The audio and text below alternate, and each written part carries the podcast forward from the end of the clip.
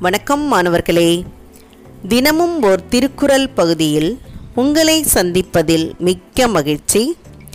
அதிகாரம் நான்கு அரண் வலியுறுத்தல் குறள் முப்பத்து ஒன்று.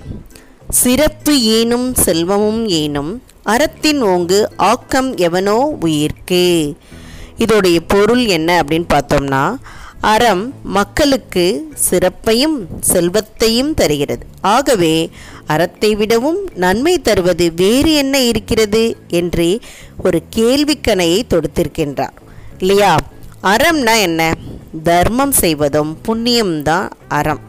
இந்த அறமானது நேர்மையாக பொருளீட்டி அதன் மூலம் செய்ய வேண்டும். அதுதான் நமக்கு சிறப்பையும் செல்வத்தையும் தருகிறது என்று பதிவு செய்திருக்கின்றார்கள். நம்ம பொருள் நிறைய வச்சுருப்போம். ஆனால் நமக்கு கொடுக்கணும்னு மனசு வராது. எல்லாருக்குமே கொடுக்கின்ற மனசு இருக்குமா? அப்படின்னு பார்த்தீங்கன்னா அது ஒரு கேள்விக்குறி தான் அதனால தான் இந்த அதிகாரத்தில் அறத்தை பற்றி வள்ளுவர் சொல்லியிருக்கிறாரு. ஏற்கனவே ஔவையாரும் அறம் செய்ய விரும்புன்னு சொல்லியிருக்காங்க. இதில் நம்ம தர்மம் செய்வதற்கு ஆசைப்படணும். அது மே நிறைய புண்ணியம் செய்ய வேண்டும். அதை தான் அவர்களும் வலியுறுத்தியிருக்கின்றார்கள்.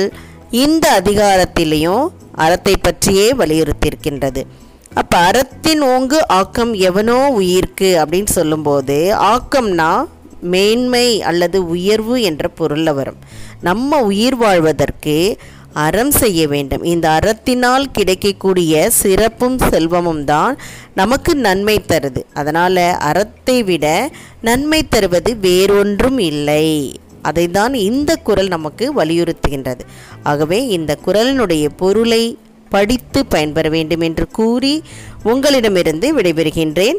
இதை வழங்கியவர்கள் ஐடிடி திருப்பத்தூர் மற்றும் இரா வனிதா தமிழாசிரியை காரைக்குடி. நன்றி நன்றி மாணவர்களே நன்றி.